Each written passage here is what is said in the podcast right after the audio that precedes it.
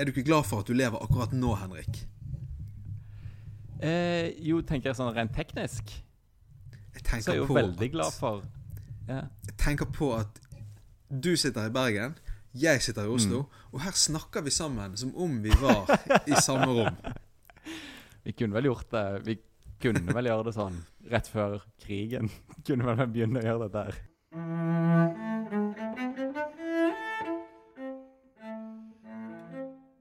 Hjertelig velkommen til eh, episode seks av Klassereisen. Yes, Imponert at du klarer å huske antallet. Jeg ligger alltid en sånn to-tre bak. Jeg føler, ja, Nå er vi på episode fire, tenkte jeg, når du skulle til å si det. Det er fordi at en sesong av Klassereisen er det som skjer når du er opptatt med å gjøre andre ting. ja.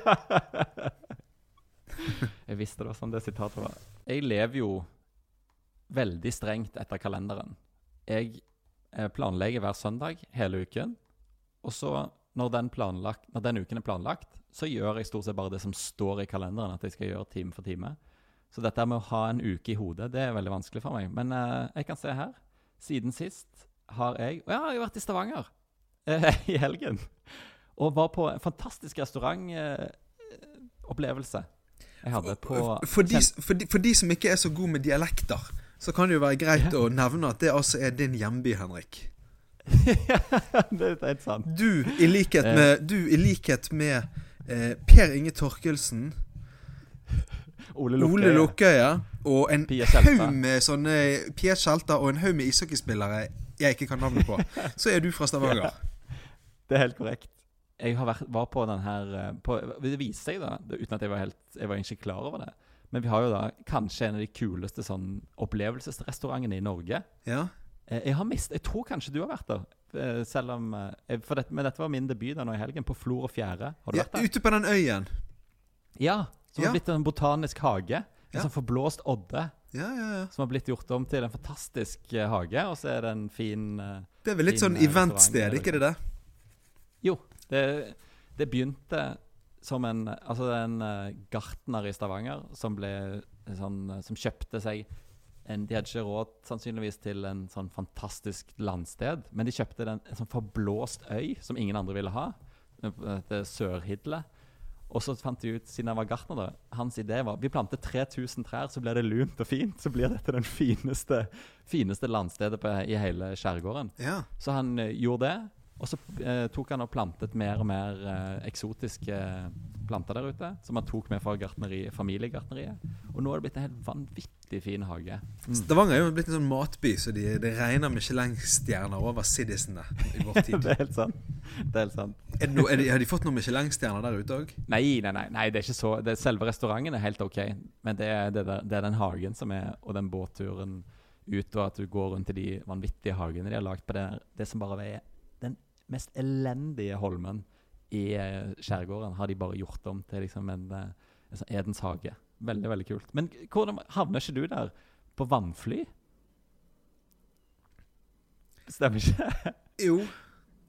Det er bare en lang historie jeg ikke vet om jeg gidder å ta, liksom.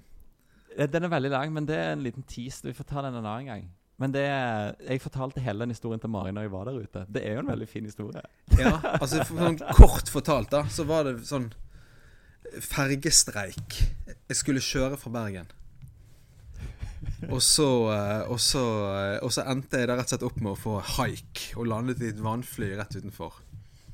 På For du skulle i en bursdag på Florøfjæra. Ja. Men det, jo, det var jo perfekt, siden denne restauranten ligger på en øy.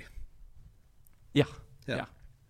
Men det, da- eh, hvis da- man på en måte da er fikk jo alle, Da fikk jo hele, alle bursdagsfestdeltakerne fikk jo se at du kom i vannfly, ikke minst.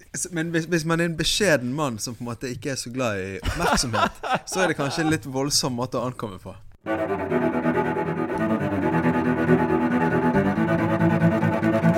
Fantastisk vær.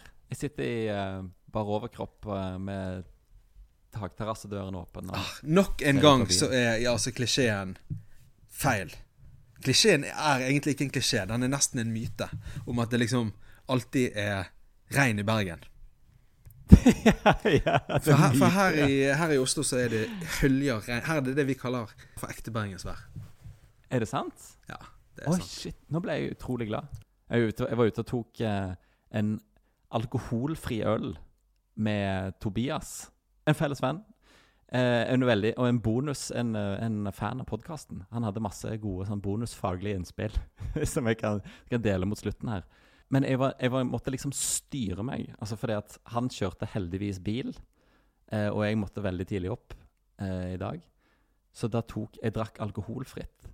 Men da satt jeg med den her eh, Den her eh, sånn sommerfeelingen når du Når det er fint vær. Eh, du har egentlig ikke så veldig mye du skulle gjort eh, i de neste dagene og ukene. Og så smaker Så smaker alkohol så utrolig godt. Kjenner du, kjenner du følelsen? Ja.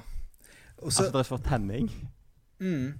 Og så jeg, tror, jeg tror jo også jeg tror, ikke jeg tror ikke det handler ikke bare om alkohol heller, på en måte. Nei. Det handler om Nei, for jeg, jeg drakk jo alkoholfritt. Ja, sant? Men jeg fikk det likevel. Men det handler om en, det handler om, en uh, om at Om når sommeren setter seg i kroppen på en sånn måte at ja. du mister kontroll Det er en slags form for sånn um, omvendt eksorsisme. en psykose. For eksorsisme handler jo om å drive sånne krefter og ånder ut av kroppen, ikke sant? Ja, ja. Men her kommer det en sånn sommerstemning, og så bare setter han seg i magen. God Og så tar han kontroll over deg. Og så har, har ikke du lenger kontroll over deg selv. Ja. Er det, det, det er den følelsen du snakker om? Det er akkurat den, og jeg prøvde å beskrive den for Tobias, for han òg kjente veldig på han. Jeg tror jeg kanskje kjente ekstra sterkt på han fordi han hadde bilen og jeg ikke kunne gi etter for han. eh, for du, på eh, Du kjenner den her Den, den perfekte sånn temalåten når du får den feelingen. Eh, og, har liksom, og tenker sånn Faen, nå, nå, bare går jeg på byen, liksom, selv om det er tirsdag. Eh, det er jo De Lillos sin låt 'Ut'. Har du hørt den? Ja, og faktisk eh, så eh, fant jeg den frem og hørte på den på Spotify her for eh, bare ja, noen dager siden, før helgen en gang, tilfeldig. Jeg tipper, jeg tipper at den trender veldig akkurat i de dagene her. Det er jo en sommerlåt. Jeg, jeg, jeg, jeg, jobbet litt med å sette sammen en liten sommerliste, nemlig, og da, da har dukket den opp. ja, nettopp, nettopp. Nei, men jeg har bare en veldig, det er en veldig fin historie til den, til den sangen som en venn av meg som jobbet i fengsel, eh, fortalte. Der den hadde Det var en sånn skikkelig varm dag, sånn tidlig sommerdag i fengselet. De opp med alle glugger og ventiler de kunne få opp. Eh, I det Og alle liksom Og det svetter, og folk er liksom skikkelig gående av varmen. Eh, og lengter selvfølgelig kjempe til å kunne gå ut i det frie og gjøre hva de vil og drikke seg full. Og da kommer den sangen på radioen, på en av radioene, sånn, som blir da skrudd opp, og så hører han på nabocellen, hører han, eh, skrur opp radioen, og så til slutt så skrur alle fangene skrur opp volumet på den, og skrur over på den radiokanalen, sånn at det runger ut i hele fengselet mens alle står og synger med. Jeg vil ut, jeg skal ut. Jeg må ut og drikke meg full. Jeg, jeg vil være slem, jeg vil bort fra, jeg mitt, hjem. Bort fra mitt hjem. For å gjøre mengde brekk. Fantastisk. fin historie. ja, nydelig, nydelig. og bare den rå følelsen det må ha vært i det fengselet. De står og gauler og slår takten liksom i celledøren. Jeg ser det så utrolig klart for meg ja. når han forteller. Det jeg forbinder med sånne, med sånne sommernetter, der du er liksom ja. Der du er fri, og ja. Og ja, du er ja, på en måte Det er noe fri òg. Mm. Friheten du, Når du er, på en måte er i den sangen, det er det den sangen fanger, da. Av føl den følelsen den sangen fanger. Det er jo mm. det du drømmer om hele vinteren. Ja. Det er, den, det er liksom eh, natt til 16. mai når du var eh, 17 år gammel.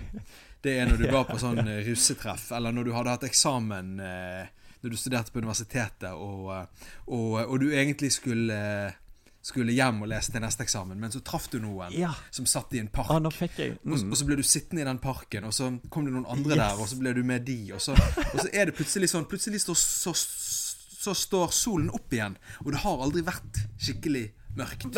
Og du kommer på at 'nå må jeg komme hjem'. Og så og Ja, og du kom deg aldri hjem for å skifte bukse, liksom, som egentlig var planen. Du bare gikk i de klærne rett fra det, ting bare skjer uten at du, uten at du var forberedt på det, uten at du hadde planlagt det. Og det, Ja. det, det som jeg har opplevd liksom i voksen alder, da, i senere år, det er at veldig ofte om vinteren når man tenker på å det skal bli fint i sommeren, da har man tenkt, da har jeg tenkt litt sånn fordi at da kommer det til å bli sånn. Ja, ja nettopp. Nettopp. det Det er det som holder deg gående Men det blir det, gjennom vinteren. det blir det ikke. Men av og til en sommer med, mange, kanskje med noen somres mellomrom, så får man den følelsen Mm. igjen av at hei, nå er det sommernatt, og jeg er ute. Ja, og man kan aldri forutse det heller. Det er det som er så fint. At du, når du kjenner den For nå klarer man jo å kjenne igjen den feelingen. Så må du liksom bare Da må du enten gå helt inn igjen og bare glemme alt. Eller så må du eh, bare, sånn som jeg gjorde nå på tirsdag, jeg må, måtte bare løpe hjem. Holde meg fra ørene og springe hjem. Du kan ikke, du kan ikke, du kan ikke, forut, du kan ikke forutse det, planlegge det eller kontrollere det. Så egentlig så er det litt som å høre på radio. Det er derfor jeg ikke hører musikk på radio. Du har ingen kontroll over hva som kommer. Av og til kommer det noe kjempebra, sånn som disse fangene fikk oppleve her. Men som oftest er det jo bare musikk du ikke har lyst til å høre. Og så våkner du på en sofa med liksom eh, I et fremmed hjem. I et uansvarlig hjem. Nå har Mark Zuckerberg gjort det. Hva tenker du på? Han har Har han lagt ned Facebook? Nei, han har innrømmet alt. Ah. Hele sin onde plan for komplett verdensherredømme. Ja. I en Instagram-video. Men det er en catch, og det er at han har ikke laget den selv. Det er noen sånne reklamefolk som er litt sånn eh, eh, Aktivister. Yes. Som Ja. har liksom Som har laget den for å prøve å Det er en sånn deep fake-teknologi der du kan lage videoer der du rett og slett Ja, ja, får folk til å si ting de ikke egentlig sier. Og det har, de har Mark Zuckerberg sagt at de kommer ikke Facebook til å slette. Det må folk bare legge ut så mye de vil. Hva er argumentet hans for det? Freedom of speech. Freedom of, freedom of uh, juks? Hmm. Freedom of forfalskning? Ja. Det er, jo, det er jo som at eh, det skal være lov å forfalske penger, da. Det er freedom of expression at jeg har trykket opp disse dollarsedlene. Altså frykten fra mange Ja, jeg vil jo si liberale mennesker, men likevel folk som ønsker en viss kontroll, da. Det er jo, Ja, ja. Det er jo at nå skal, eh, nå skal på en måte folk begynne å, å rett og slett prøve å lure de store massene med sånne falske videoer. sant? Ja, ja. Og det er jo Det har jo vært eksempler fra faktisk at eh, Det hvite hus har stoppet videoer det siste halve året som er sånn lett manipulert av politiske motstandere. Det var, ja sånn, ja. At, det var noe med Det var jo denne CNN-journalisten som ble kastet ut fra pressekonferanse for, eksempel, i, for en del måneder Ja. tilbake. Når han da rev til seg mikrofonen. Da slapp Det hvite hus en video av det som var skjedd. Der de hadde speedet opp akkurat idet han rev til seg mikrofonen. Idet han tok hånden bort for å ta mikrofonen fra ja. eh, hun, praktik- hun som gikk rundt og holdt han som jobbet i, i presserommet i Det hvite hus. Sånn Ja, at det så ut som han slo henne. Fordi hånden kom så fort inn. Og da var det heldigvis noen som hadde en ekte video av det, som de kunne legge opp sammen med side om side, og rett og slett vise verden at nei, denne ene videoen er manipulert. Sant? Og det var det offisielle whitehouse.gov som hadde lagt ut? Ja, og som da hun her eh, Sarah Huckabee, pressetalskvinnen i Det hvite hus, da innrømmet at den var muligens liksom Ja, bare justert bitte litt, den videoen de hadde sluppet. Det var muligens justert. Ja. Nei, for det er jo et spekter. Altså Deepfake er jo et spekter liksom fra litt sånn fartsmanipulering og zooming til bare ren sånn 3D-animasjon omtrent av ekte mennesker. Så det ser ut som det er de som snakker. Ja. Så frykten er at liksom Ja, la oss si kvelden før valget eller noe sånt i USA, så skal liksom mm. Så la oss si at det blir eh, en eller annen presidentkandidat mot en annen. En av de blir vel Donald mm. Trump, kan vi regne med. Mm. Siden han er sittende og Jeg vil ingen grunn til å tro at han ikke kommer til å gå for gjenvalg. Og da er jo frykten at Mm. Og en veldig eh, flink politiker. Ja da. kan vi legge til. og, det, og det er jo frykten at vi skal ikke liksom Nå skal ikke vi begynne å peke på noen her, men frykten er jo da at den ene av disse to kandidatene skal legge ut en video på et strategisk tidspunkt der det blir kort tid å tilbakevise på, der den andre av disse kandidatene sier noe helt åndssvakt. Ja, ja. Og gjerne på liksom Hvite hus sine offisielle hjemmesider òg. Ikke sant? Den ene kandidaten har rett. Ikke Ja. sant? Så, var, Ja. så, så det, dette er jo måten rett og slett å ta fake news til et helt nytt nivå. Det er jo å lage sånne falske videoer. Der du ikke bare har Ja. rykter, men du har faktisk et opptak av en person som sier og gjør noe de verken har sagt eller gjort. Og det har Facebook Ja. sagt at det kommer ikke vi til å ta ned. Folk må bare legge de ut. Det er ikke vårt ansvar å ta det ned. Og derfor har noen sånne aktivister nå De heter Bill Posters og Daniel Howie. Og de jobber i firmaet Canny. Og de har da sluppet en video der Mark Zuckerberg selv da eh, kommer veldig dårlig ut sier sin onde plan fordi han skal stille til valg. ja, Nei, det er ikke det han sier. Det- Det kan jo være han skal. Det tror jeg han skal. da Mm. Men det er ikke det helt det han sier der. Men han sier at ja, vi kan jo, vi kan jo høre på det, da. Imagine this for a second. One man with total control of billions of people's stolen data, all their secrets, their lives, their futures. I owe it all to Spectre. Spectre showed me that whoever controls the data controls the future. Ja, Det var Det høres Mark ikke ut som Zuckerberg. Zuckerberg, da.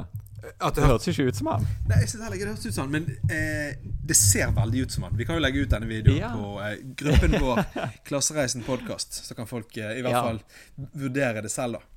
Men jeg, jeg at jeg er ikke helt sikker på hvordan han høres ut. Men det kan jo være de ikke har gjort så mye med stemmen bare for å, at det var videoteknologien de ville demonstrere. da Ja, ja, sant, sant. Men det, det, det jeg alltid stusser over de der deepfake-videoene jeg har sett, er jo at de er så obvious. At det er en person, en sånn eh, En autoritet, er Zuckerberg eller Barack Obama, som ser rett i kamera og sier noe helt sinnssykt. Ja. Det, det virker så Det er så obvious, da. ja. Det er mye bedre Ja, jeg tenker jo at det må være mye lurere å, å snikfilme noen. Og så fake, fake at du snikfilmer noen. Ja. Men, men det er jo de, de, de du har sett, er jo laget for å liksom advare mot hvor farlig det kan være. Så de har i hvert fall gjort det litt Ja. sånn on the nose. Jeg tror vi er veldig tidlig i denne utviklingen. Det er mitt poeng at det kommer til å komme Det kommer til å bli mye mer utstuderte sånne videoer etter hvert. Ja, jeg er redd for det. Men, men det, som, det som blir spennende å se nå, det er jo om Facebook kommer til å ta ned denne. Ja. Og det er jo derfor de har gjort det. Ja. For å se om de klarer å provosere fram en reaksjon. Ja. Og så har de lagt inn en sånn NBC-logo i videoen. Og så NBC de har allerede nå klaget og sagt at ta ned den videoen. Så nå har liksom Facebook Nå må Facebook vurdere. Så det er litt som, det er litt som å ta en sak til Høyesterett. Bare at, bare at Facebook har jo sykt mye mer makt enn Høyesterett. ja, nettopp sånn.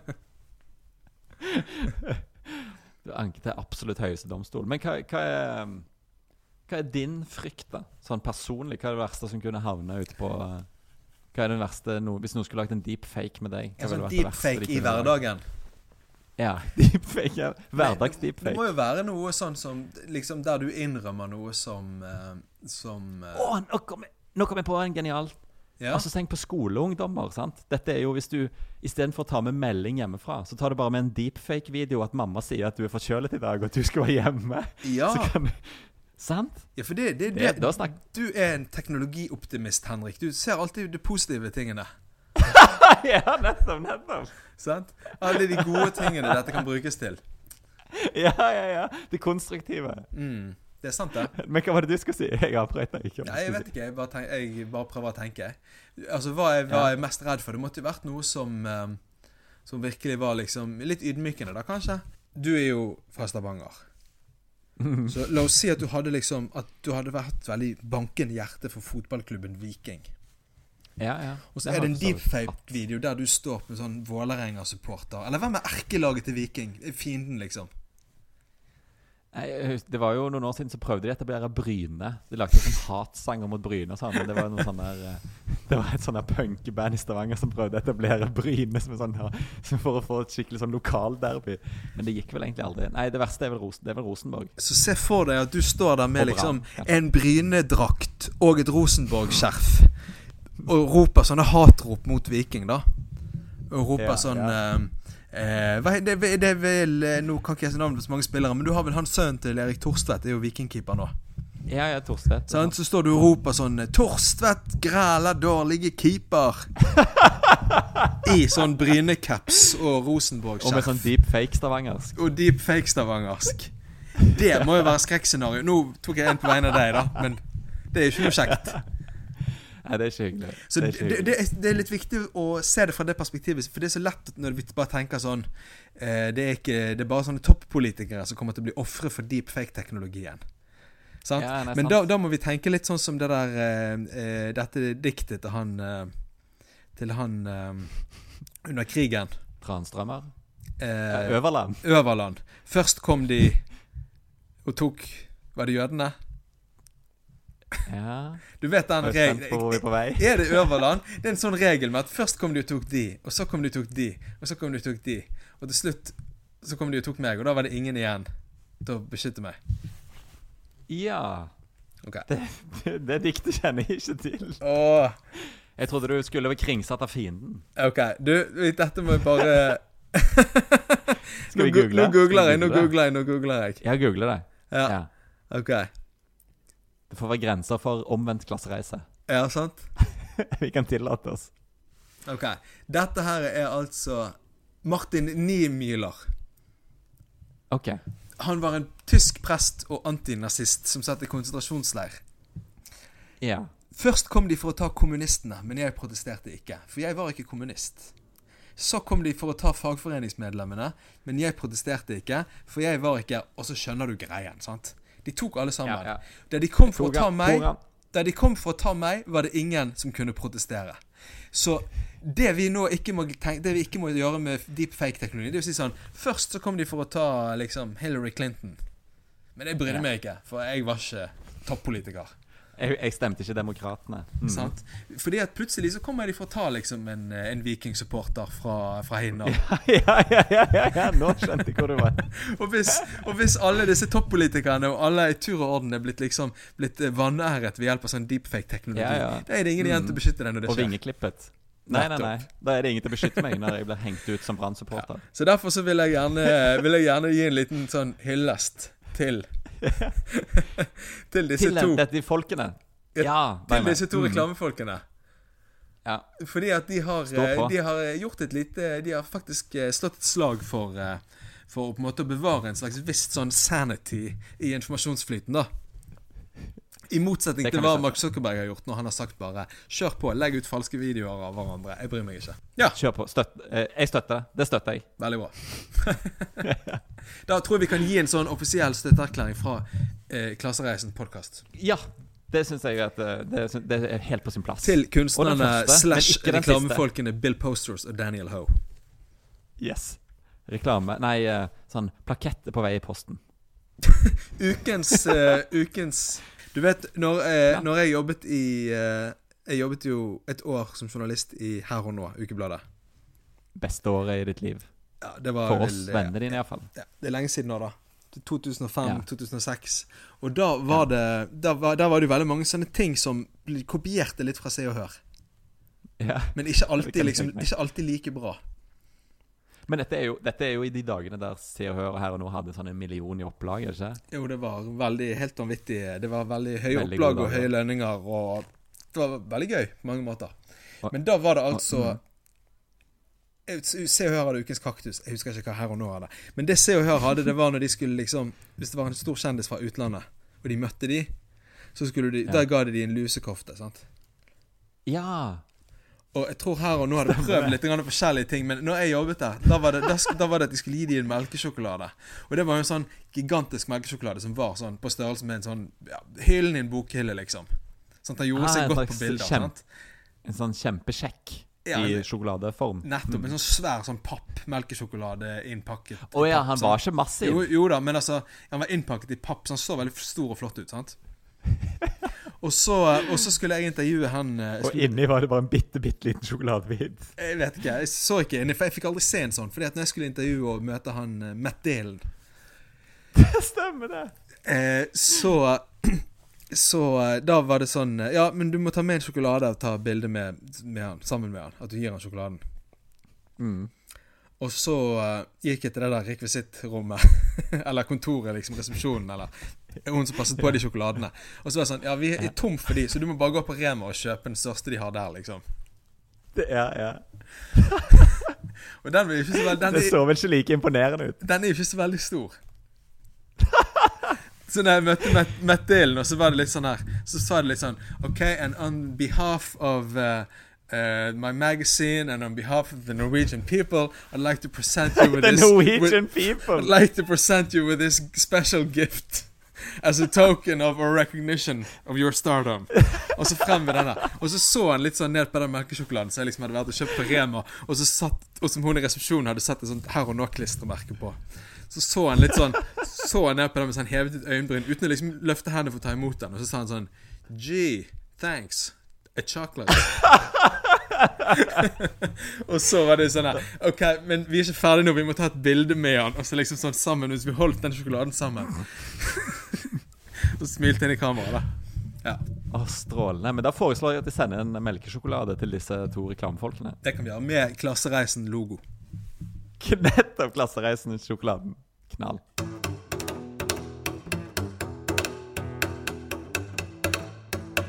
Men jeg var på blind date i går.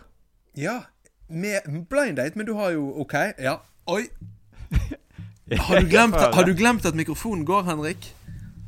nei, nei, nei, det, og dette er ikke et deepfake-opptak.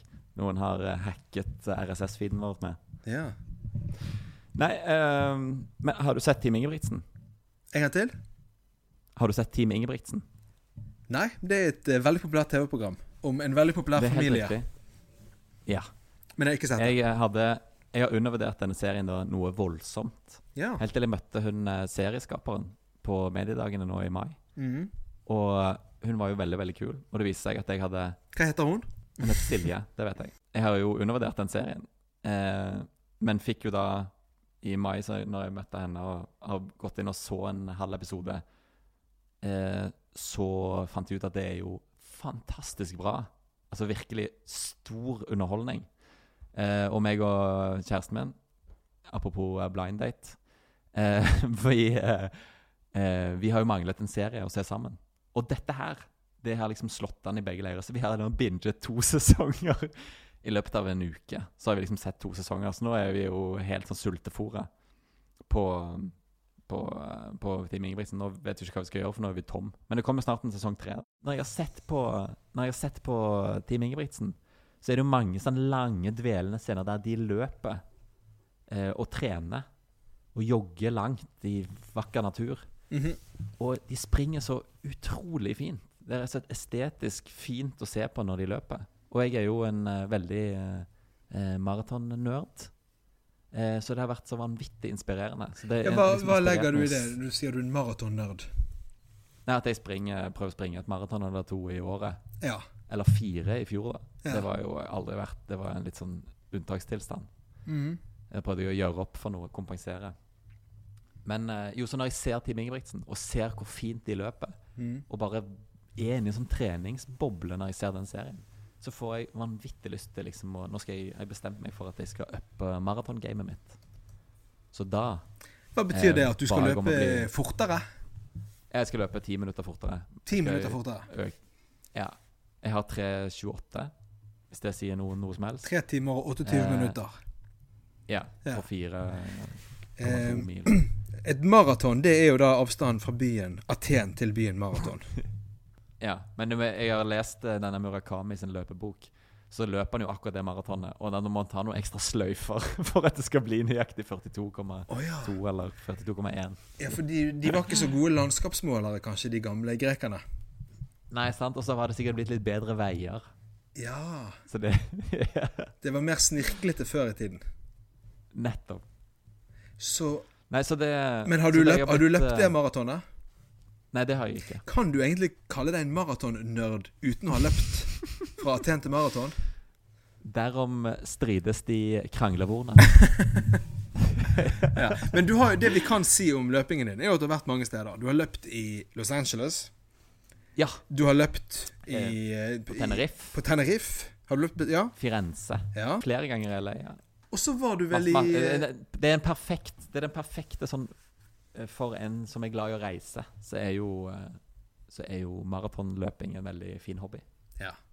Du har vært i, oh, i Budapest, har du ikke det? Løpt på maraton? Budapest og Stockholm har jeg òg løpt. Ja. Stemmer det. København. Helt genial. Også, for det er utrolig Hva kan du på fint, København? Det Jo, stemmer. Det har jeg jo vært to ganger. Se her. Alt, alle steder du har vært og løpt. Det er jo helt utrolig. Shit. Det baller på seg. Men det er jo egentlig For det som er genialt, er jo at det er jo Det er en utrolig enkel måte, stuerein måte, å få arrangert sånne guttefylleturer på. Ja. For det, det er veldig vanskelig når veld, flere og flere av vennene mine får barn. Så er det mye vanskeligere for dem å få lov til å reise på sånne gutteturer. Hvis det bare er gutteturer. Men hvis disse her eh, eh, litt eh, korpulente eh, 40-års krisemennene Hvis konene de ser at å ja, de skal være med Henrik og løpe maraton, så blir de kjempeglade. Og så gir de Ja, ja, det er klart du kan få være med der, og det fikser vi. Jeg eh, ordner barnevakt og fri fra jobben. det, det får vi til. Det skal vi få til. Nå skal jeg, uppe, nå skal jeg forbedre persen min med ti minutter. Så har jeg, eh, så har jeg bedt om å bli satt opp på en blind date med han som kom på andreplass i Bergen City Marathon. Og den daten fant sted i går. Ja. Så nå har jeg eh, Nå var vi, vi løp to runder rundt Storlungåsvann. Og så snakket vi om Snakket oss gjennom kosthold, styrketrening, intervalltrening. Eh, hvor mange kilometer man skal ha i uken osv. Nå har han liksom tatt meg inn. Jeg er blitt hans karate-kid. så han er min maraton-Miyagi. Okay. Mr. Maraton Miyagi. Har han gitt deg en sånn oppgave som fra ditt perspektiv føles helt meningsløst, men som er del av en større plan? Jeg tror i alle fall Hvis du hadde hørt han, så tror jeg han hadde opplevd det som veldig meningsløs. Har du fått noen hjemmelekser? Jeg har fått masse hjemmelekser. Ja. Det- Før jeg liksom hadde kommet hjem, så hadde han allerede sendt meg et forslag til en treningsuke. Ja. Det er jo kanskje den beste blinddaten jeg har vært på i hele min karriere med blinddating. Mm. Jeg har jo òg lurt på hvem som kommer til å bli mitt man-crush 2019. Ja. Og nå tror jeg at det er Mr. Marathon Miyagi som er det.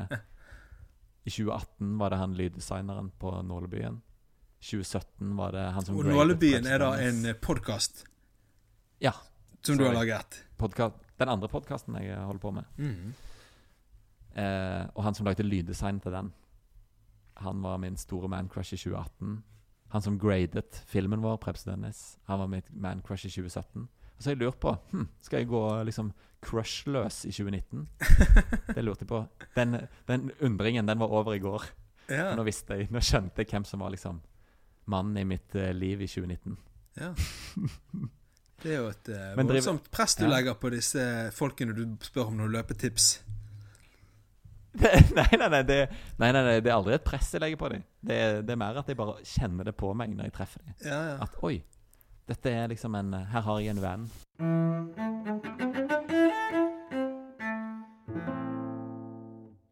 Det er jo disse Denne revolusjonen vi har sett i infrastrukturen i hovedstaden.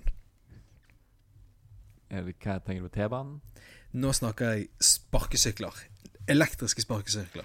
Ja! Det har jo sett det var masse spetakkel. Ja, Det har jo blitt en kontroversiell greie. Men jeg kan jo si rask bakgrunn. Altså Det som skjedde, var i mars, eller starten av april, så var det et Mm. tysk firma, Voi Voi voi. Voi og Tier. Det ene var tysk, og det andre var svensk, tror jeg.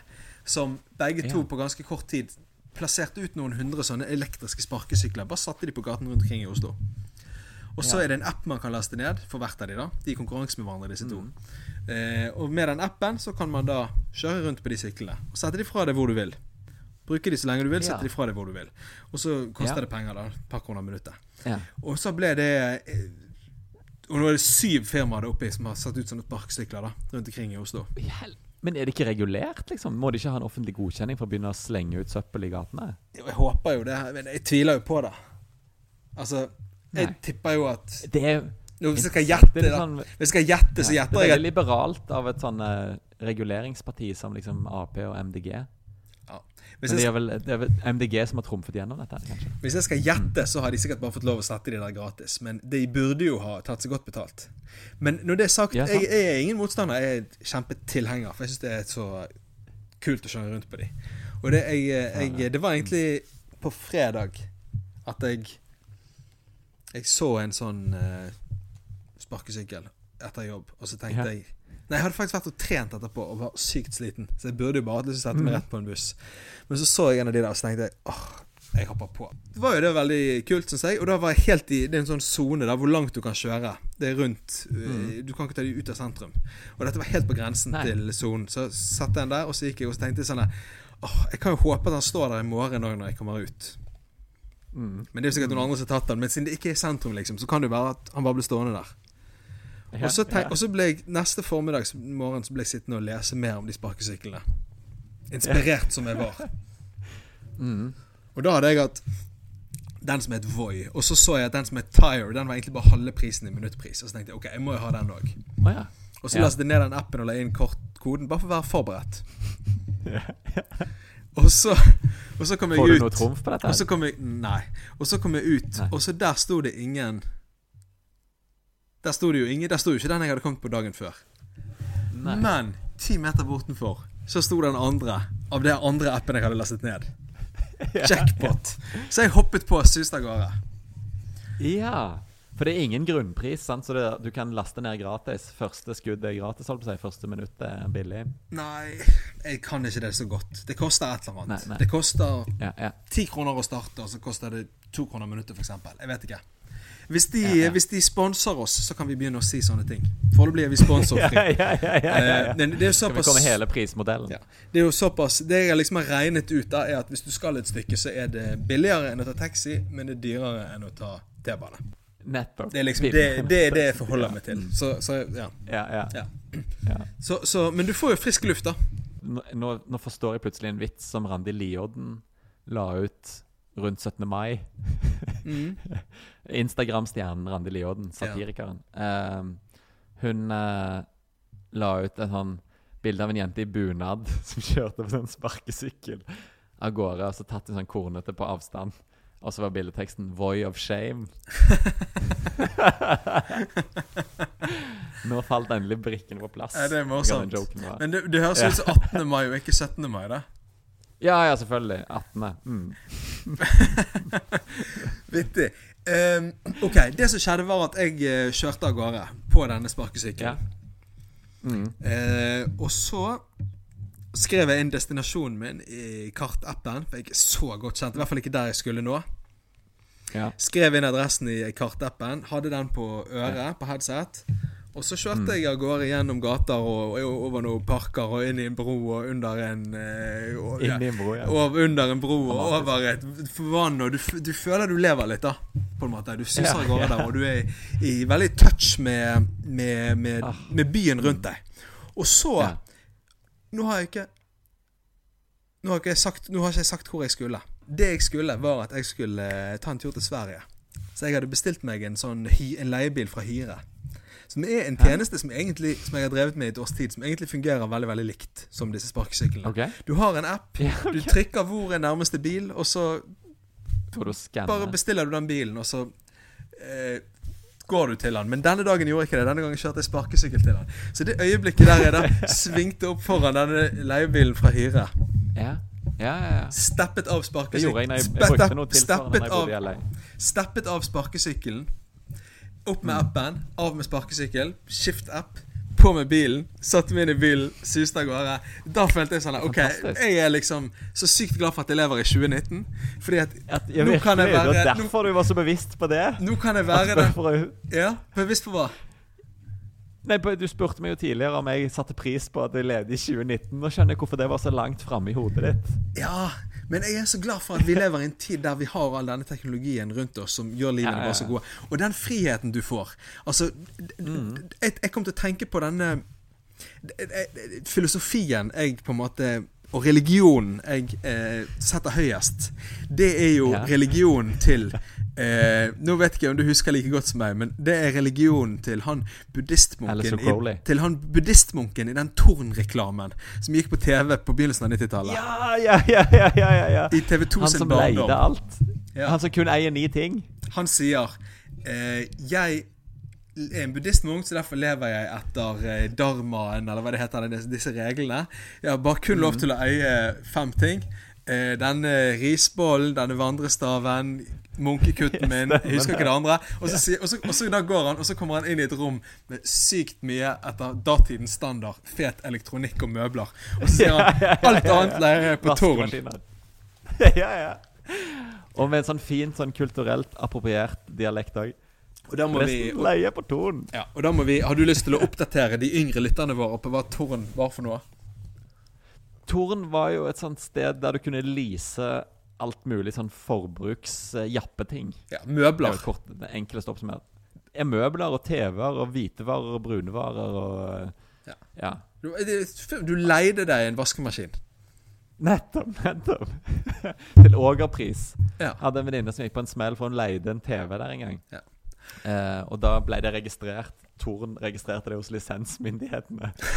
så når hun leverte tilbake den TV-en, og så fikk lisenskrav i posten, så tenkte hun nei, nei, nei, jeg har jo ikke, de aner vet jo ikke at jeg har TV, eller om jeg har TV eller ikke. Og så betalte aldri den regningen. Det balte på seg, jeg tror det endte opp i sånn 40 000. Hun betalte på det ennå når jeg eh, ble kjent med henne. Nei, nei, nei. Ok, men jeg, jeg bare syns, det. jeg er veldig fint, fordi jeg, eh, jeg har ikke bil. Jeg syns det er fint å, å eie eh, sitt eget hjem og alt det der, men alle disse tingene og spesielt Ja, ting som må plasseres og tas vare på. Det er da Eier du for mange ting, så eier de tingene deg. Skal jeg si en ting som aldri eier deg? Det er en elektrisk sparkesykkel fra Voi eller en leiebil fra Hyre. Fordi at du har lov å sette de fra deg til og med hvor du vil. sant? Du bare, du bare plukker de opp, kjører rundt så lenge du vil, og så setter du de fra deg igjen. Så alt, du alt det jeg egentlig har lyst til å eie, det er en mobiltelefon, en haug med sånne apper, og så nok, Ja, ja, ja. cash, nok cash til å kunne gjøre opp eh, regningen, da. Det er et godt liv. Når kredittkortregningen forfaller. Ja. Men hva andre ting er det man kan ha på sånn app, da? Jeg vil gjerne ha f.eks. gressklipper på sånn app. Det er sånn typisk ting. Når, når, jeg, Sa du gressklipper? En sånn til å kjøre rundt i. Så, Sånn, sånn som han eh, hvis jeg hadde hage Sånn som han hovedpersonen i Straight Story av David Lynch. ja, det, det, er derfor, det er derfor jeg gjerne vil ha en gressklipper. Straight Story er vel eh, Det er han eh, eh, lett, Er han lett tilbakestående? Det er en, skal- det er en film, filmatisering av en sann historie om en mann som krysser Amerika kjørende på, På en sånn veldig langsomtgående gressklipper som du kan sitte inni. Takk. Ja. Takk. Og, og en sånn app, en app der du kan leie en sånn gressklipper, det vil jeg gjerne ha. Nei, det var, det var ikke jeg, Når jeg på et eller annet tidspunkt gir opp og flytter ut i uh, suburbia, Ja. hvis jeg noen gang gir opp, sant, så, det, så har du plutselig plen. Og, det, og hvert, hver av de villaene rundt der tenker jeg ofte på når jeg er hjemme hos mine foreldre. De har liksom sin egen gressklipper. Hvor useless er ikke det? Det er jo mye bedre hvis, de hadde hatt en, hvis du bare kunne gå ut i gaten der det sto parkert en gressklipper, Ja, fram med appen, og så kan du leie den og frese rundt i din egen hage. det er Og så ut på gaten igjen. Det er fantastisk. Sånn burde det vært med alt. Ja. Masse ting. Ja, Deløkonomien kan ikke bli liksom Deløkonomien, sant? stor nok, tenker du. Jeg ser, ja, nå ser jeg ut på hagemøblene jeg har på terrassen. Ja. De står jo uvirksomme. Har stått uvirksomme i hele dag. De burde jo vært leid ut til noen andre som har sittet ute og nødt nytt finværet. En med slitne bein som har lyst til å sitte i ti minutter. Nettopp, nettopp, sant? Uh, Hva med f.eks. Uh, travel goods? Jeg har jo veldig dyre, gode kofferter. Men eh, 300 Ja, dager i året så bruker jeg de jo ikke. nettopp! Det er helt perfekt. Der har du en, jeg eh, kommer- en app-idé. Nettopp! Det blir litt sånn invaderende da når folk kommer traskende inn på, på hemsen og klatrer på hemsen din og drar ned en koffert og vinker. Men du er kanskje 25 kroner rikere.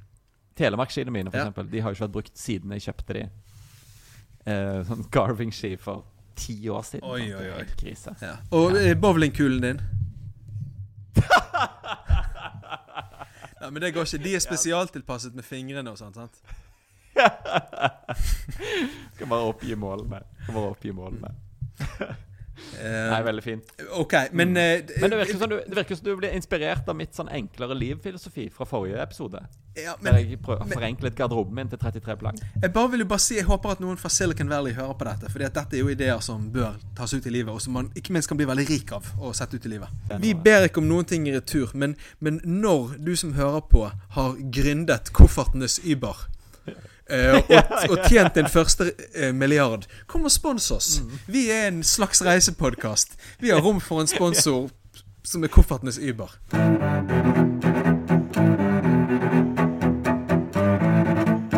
Jeg har lyst til å si noe som skjedde lørdag kveld. Vi var vel knapt bikket midnatt før vi, vi, før vi liksom hadde begynt å gå sånn runde rundt fra, fra mellom de ulike utestedene i, på Grünerløkka. Og ja, nettopp. eh, vi lastet altså ned app etter app etter app for å stadig liksom kunne hoppe på nye sparkesykler. ja, ja, ja, ja, ja. Og dette var en nydelig sånn En varm sommernatt. Og egentlig litt sånn spontan tur ut som Ting bare skjedde. Det ene, det ene tok Ah. det, det ene på en måte drinken tok den andre. Og, eh, og når jeg da kjørte hjem på denne her eh, Jeg kjenner jo at jeg, kjenner jo jeg blir litt sånn misunnelig på at, jeg, på at du er i Oslo, og eh, sammen med alle vennene våre som har all hjerneflukten som har dratt over det. ja. Jeg ikke Som jeg merker savner veldig mye. jeg, er ingen, jeg, skal, jeg er ingen meteorolog, og jeg har ikke snakket med, snakket med noen. Så jeg har ikke engang vært inne på uh, yr.no, så jeg skal ikke si at det var en tropenatt. Men det, var, det, føltes, Det føltes. Det, føltes varmt, sant? Og jeg sa, farvel, sa, jeg sa farvel til Martin, tok på meg headsetet, la mobiltelefonen i lommen, og så eh, trykket på gassen og begynte å suse inn, og så kjente jeg den der lukten av gress og, og blomst og blader fra trærne, og det var sant, og litt sånn der, Det var litt lys, selv om det var natt. Det var den gode sommerfølelsen. Ja, og litt sånn forvirra fugler som Og kvitrer. og, så, eh, og, så, eh, og fordi jeg ikke hadde kartappen eller trengte det, så bare trykket jeg på den lille knappen på headsetet, sånn at Spotify begynte å spille av seg selv på det den tilfeldigvis sto på. Og da kom Ja. tonene. I fjor så vil jeg bare være hjemme. Nei, da, da, da, da, da, da. Jeg vil ut, jeg vil ut og drikke meg full. Jeg må være slem, jeg vil bort fra mitt hjem. Å, herregud, nå fikk jeg gåsehud. Det er de, det er veldig misunnelig. det er de magiske sommernettene.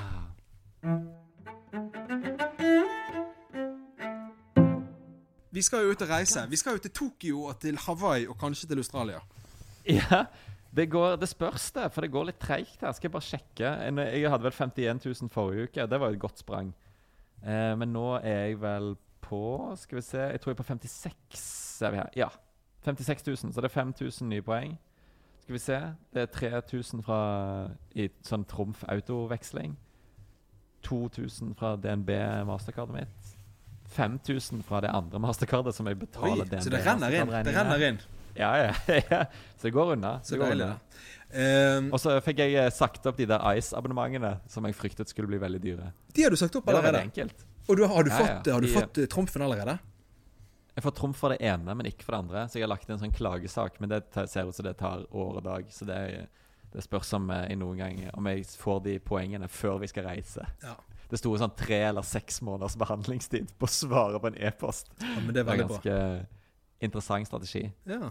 Nei, men det, men det var veldig det var, For du kunne avbestille Ice-abonnementene på chat. Så jeg slapp liksom å ringe kundeservice. Det var så deilig. For det var så, jeg var så redd de skulle spørre hvorfor jeg hadde kjøpt disse abonnementene. Og sagt de opp med en gang. Du, Henrik, Henrik, husker du at for et par episoder siden så sa vi at vi skulle snike inn et, lite, et bra travel hack i hver eneste episode? Ja, stemmer det. Ja, Ja, ja, jeg jeg, bare sniker inn et kjapt et nå mens jeg husker det.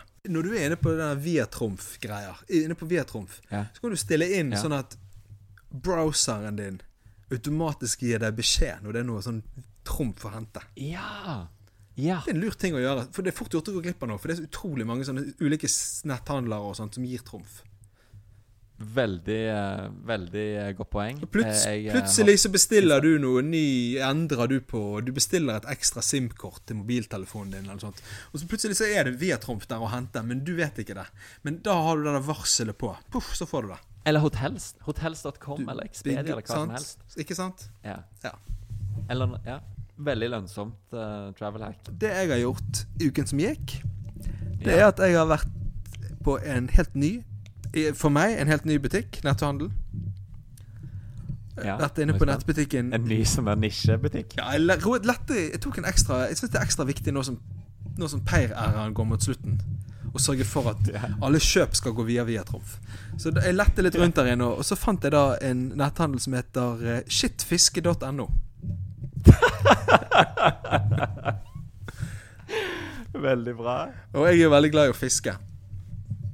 Ja, du har iallfall vært det. Ja. Eh, Eller du, du liker å si det, men det er jæklig lenge siden jeg har Ja. hørt at du har vært Jeg har vært det, men, men nå skal jeg ut i naturen igjen. eh, i start, i, allerede nå om et par uker. Ja. Så nå Så er dette det er ditt maratonprosjekt. Ja det er jeg, Du skal uppe fiskegamet. Jeg har nå i hvert fall tenkt å ta en eh, Meg og Ingvild snakker om å dra på en telttur sammen. Så Ja. da fant jeg litt eh, Jeg har egentlig Da fant jeg, Er det noe av det utstyret vi trenger til det som fins på shitfiske.no? Tenkte jeg da. Og det var det faktisk. Det er masse utstyr. Ja, ja, ja, ja. Ja. Og så, så derfor var det noe forskjellig sånn, Litt sånn der, noe gode tilbud på noe fleeceklær og noe sånn Og litt sånn der opptennings... eh, Nå er det jo forbudt å ha bål i naturen i sommerhalvåret. Ja, Og det er veldig viktig at folk respekterer. Når det er sagt, Ja. så, fant, så fant jeg noe bra sånn bålutstyr. Når det er sagt. Jeg liker det. Jeg liker den tvisten. Og så, eh, og så um, Og så viste det seg også at det var en svær kategori der inne med hundeutstyr. Så jeg fant noen, eh, en pose med ti tørkete griseører som var kjempebillig. Og som da ga masse tenk- trumf. Spiste de de opp, eller sliter de de ut?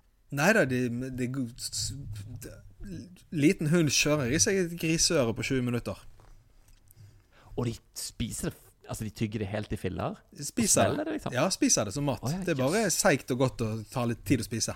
Så det er jo og Du vet, du, det du, det? du får jo liksom um, vi, beef jerky? vi hundeelskere vi er aldri så lykkelige som vi er, vi, som vi er når vi ser at hunden vår har det godt. Og der er det griseøre som er toppen av lykke? Ja, det, det, er, en, eh, det er bankers. Det er alltid suksess. Men du, jeg gjorde et lite regnestykke. Ja. For å, jeg, prøvde, jeg prøvde å regne ut hvor mye eh, lytterne våre For vi er veldig opptatt av lytterne våre. Ja. Hvor mye de har tjent på å følge de tipsene vi har gitt. ja, fantastisk. At det er jo bare Og da er det vel ikke med dagens episode, så da er det jo bare fem episoder det er snakk om. Ja, En episode så hadde vi Fjordkraft. Der er det 10 000 poeng. Mm. En episode snakket vi om Widerøe, det nye Widerøe-kortet. 20 000 poeng der. Og det var gratis. Det var helt gratis. Ja. Du må bare betale regningen din i tide. Ja. Og så er det Ice-hacken, eller hva vi skal kalle det. Ice-tilbudet. Ja. Der hvis du tegner to abonnementer, der, som jeg gjorde, ja. så er du da på 18 000 eurobonuspoeng der. Hvis du hadde maks flaks med Ja. timingen. ja. Og det blir da 10 30 48 000 poeng til prisen av 200 kroner. Wow. jeg liker den. Ikke sant? Det var den responsen jeg håpet på. For det er nesten Hvor mange ganger kommer Altså- vi oss opp og ned til Svalbard? Ja, det er Ni ganger. Jeg tipset jo også om Fabel og Hva Ja. het det andre? Ja. Wipe. Mm. Det var uh, Det er 2000 poeng til sammen, cirka. Ja, Og de var, begge de to var helt gratis. Gratis prøvetid en måned, og så fikk du noen trumfkroner. Sant? Så da er vi på 50 000, det- da er vi på 50 000 poeng. Og det er faktisk med den rabatten Vi fikk jo de Svalbardturen til 5000 poeng tur-retur. Da er det ti ganger Mm. tur-retur Svalbard. Sant. Så hvis det, det er en bra uttelling, det, er på fem timer. Lojale lyttere Lojale lyttere. De har allerede til nå, etter fem uker, kunnet reise tur-retur Svalbard ti ganger. Ti ganger! På pluss. sant? sant, sant. sant Mm. Ti kampanjeturer. Og det er også, og 50 000 poeng det er også nesten nok til en tur-retur-billett på business class med SAS til Asia eller USA. Da snakker vi. Men da skal du ha, det, det er vel å merke når du har Når du har kommet litt inn i det. For da, det er da du får de for 60 000. Du må nå et visst nivå. 100 000 er det jo for nybegynnere det koster poeng. Så da er de halvveis til Ja. en sånn business class-billett.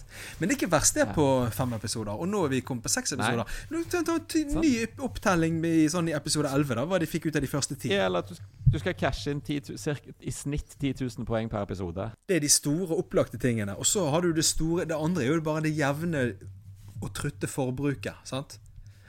Ja. Hvis du skal spise sushi, og du spiser den på sumo, da får du masse bonuspoeng, sant? For eksempel, sant? Ikke tips. Du- ikke si det til daten din. Eller du kan betale regninger i, i appen Payer et par måneder til. Da får vi masse bonuspoeng, sant? Ja. Sånne ting, sant? Ja, Ja. men det er bra, det er, bra, det er gøy. Da regner det inn. Da regner det inn. OK, Neimen mm. eh, Vi skal jorden rundt. Hvordan ligger vi an? Nei, vi ligger godt an, Henrik. Ok. Vi er jo Har du fått eh, svidd av noe mer på Amex-kortet? Hvor langt er vi unna der nå? Jeg har ikke helt regnet på det, men jeg drar det nå av og til. Og i morgen, vet du, så er det trippeltrumf. Så da skal du kjøpe Da må vi, uke, vegetar. da må vi, da må vi ukehandle. for et år. Mm. U uke? Eh, Hvor lenge er det mellom Er det ikke en gang i måneden det er trippeltrumf? Jo. Og så er det jo Da må det månedshandle. Og så er det jo det der eh, Kanskje Jeg har tenkt på en ting, og det er at kanskje vi burde slå oss på sånn survivalisme. Det er jo mange som sier at endetiden er nær. Og jeg tenkte at hva er Ja, bedre enn å begynne å abonnere på en sånn tankegang? Fordi da kan du gå ut og kjøpe masse hermetikk med god samvittighet. Når det er trippeltrumf, den holder seg jo, sant? Mm. Men hvis endetiden ankommer, da, hva skjer med de eurobonuspoengene? Blir, de, blir ikke de verdiløse? Nei, altså jeg tenker trippeltrumf, kjøp masse hermetikk, få masse bonuspoeng, reis. Og så, når liksom atomvinteren slår inn, og vi er i liksom Tsjernobyl, da kan du spise hermetikk og være glad for at du gjorde som du tok de valgene du tok. Ja, Og så er kan, du- kan, kan du tenke tilbake på Kasper og Henrik i klassereisen. På det gode tipset de ga. For du har både fått en god reise, og mens naboen dør av sult, når det er atomvinter ute, så kan du sitte og kose deg med tomatsuppe og bønner og eh, maiskolber og gud vet hva. Og der har du den livsfilosofiske sånn bonusleksjonen i denne episoden. Er jo at du må bruke bonuspoengene før jorden går under. Før de går ut på dato. Ikke Fordi det Cornelius Fresvik synger om, at du kan ingen eurobonuspoeng ta med deg dit du går. Ja, det er sant, det. Det var vel det som sto i, i. Bibelen òg, at, eh, at du kommer ikke At ingen eh, mann får lov til å ta med seg eurobonuspoengene sine gjennom en knappenål. nettopp, nettopp. Så det, det er barn neste neste uke. Husk dette. Da tror jeg det er tid for Du kan ingen eurobonuspoeng ta med, ta med deg dit du går. Nei. Du, dette var veldig gøy å snakke med deg. Jeg, ble, jeg, fikk- må bare komme til Oslo, kjenner jeg. Det er jo enda gøyere å podde litt når ikke vi treffes i uken imellom, Henrik. Kanskje vi rett og slett bare skal slutte, slutte å være venner, sånn at podkasten kan bli enda bedre. Bare poddes. Bare poddes. Det blir en omvendt eh, sånn Jan Einar og Thomas eh, Jan Thomas eh, Nei, hva heter det? Einar og Jan Thomas blir venner-podkast. Ja, ja, at vi, vi slutter å henge med hverandre uvenner. for å ofre alt for podden. Ja, ja, ja, veldig bra. Okay. Da har vi neste Da har vi et enda, et høy, et enda høyere konsept. Tusen takk for oss, Kult. og Og så snakkes vi igjen uh, om en uke, om ikke før. Det gjør vi. Kult. Ha det godt. Hei da. Hei.